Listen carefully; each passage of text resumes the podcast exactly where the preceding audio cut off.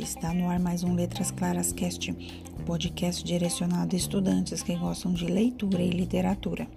No programa de hoje você escutará a história chamada A Tempestade do famosíssimo William Shakespeare. Vamos lá. Era uma vez uma ilha no meio do mar, cujos únicos habitantes eram um ancião chamado Próspero e sua filha Miranda, uma lindíssima jovem. Ela tinha chegado tão pequenina àquela ilha que não tinha lembrança de jamais ter visto outro rosto humano além do de seu pai. Viviam numa caverna ou cela escavada na rocha, dividida em vários aposentos, um dos quais era o estúdio de Próspero. Ali ele guardava seus livros que tratavam principalmente de magia, um estudo que naqueles tempos era muito apreciado pelos homens instruídos. Próspero descobriu que o conhecimento daquela arte era muito útil para ele.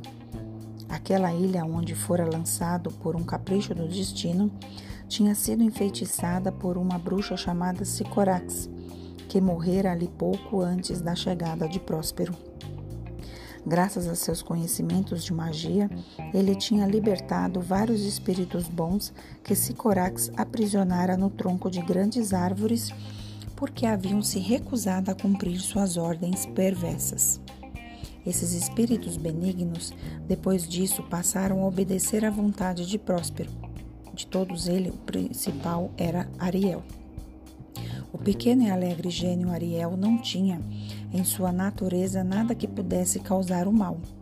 No entanto, ele se divertia muito em atormentar um feio monstro chamado Caliban da qual guardava rancor por ser o filho de sua velha inimiga Sicorax. Próspero tinha encontrado Caliban no meio da mata. Era uma coisa de aparência estranha, muito menos humano em sua forma do que um macaco. Próspero o levou consigo para sua cela e o ensinou a falar e até estava disposto a tratá-lo com carinho. Mas a natureza ruim de Caliban, herdada de sua mãe Sicorax, não deixava que ele aprendesse nada de bom ou de útil. Por isso acabou sendo usado como escravo para eh, recolher lenha e fazer os serviços mais pesados. E Ariel tinha o encargo de forçá-lo a cumprir suas tarefas. Quando Caliban se mostrava preguiçoso e descuidava do serviço, Ariel, que era invisível aos olhos de todas as criaturas, exceto aos de Próspero, se divertia em beliscá-lo e às vezes o derrubava dentro do lamaçal. Ou então tomava a forma de um macaco, fazia caretas para Caliban em seguida, mudando rapidamente sua forma para o de um porco-espinho, ficava saltitando no caminho de Caliban, que temia que os espinhos afiados do animal ferissem seus pés descalços. Com uma variedade de travessuras zombeteiras desse tipo, Ariel frequentemente atormentava Caliban, nas vezes em que ele descuidava do trabalho que Próspero lhe havia ordenado. Tendo aqueles espíritos poderosos sob seu comando, Próspero podia graças a ele, controlar os ventos e as ondas do mar. Por ordem sua, eles fizeram surgir uma violenta tempestade, no meio da qual, conforme Próspero mostrou à filha, um grande e belo navio lutava com as ondas furiosas que a todo momento ameaçavam engoli-lo. Ele disse a Miranda que a embarcação estava repleta de seres vivos iguais a ele. Oh, meu querido pai, disse ela, se por sua arte o Senhor levantou essa tempestade terrível, tenha piedade do desespero daquelas criaturas. Veja, o navio será feito em pedaços. Pobre almas, vão todos parecer. Se eu tivesse poder, faria o mar desaparecer debaixo da terra para que o bom navio não fosse destruído, com toda a sua preciosa carga de seres humanos. Não fique tão assustada, Miranda, minha filha, disse Próspero. Nenhum dano será causado. Assim eu ordenei que nenhuma pessoa a bordo sofra ferimento. O que fiz foi para o seu bem, querida criança. Você não sabe quem é ou de onde vem, e menos ainda sobre mim, a não ser que sou seu pai e vivo nesta pobre caverna. Consegue recordar algum tempo anterior à sua chegada a esta cela? Creio que não, pois você não tinha mais do que três anos então. É claro que consigo, retrucou Miranda. E o que lembra? perguntou Próspero. Outra coisa, outras pessoas?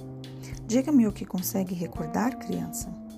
Parece-me algo assim como a recordação de um sonho, mas não tive alguma vez quatro ou cinco mulheres que cuidavam de mim.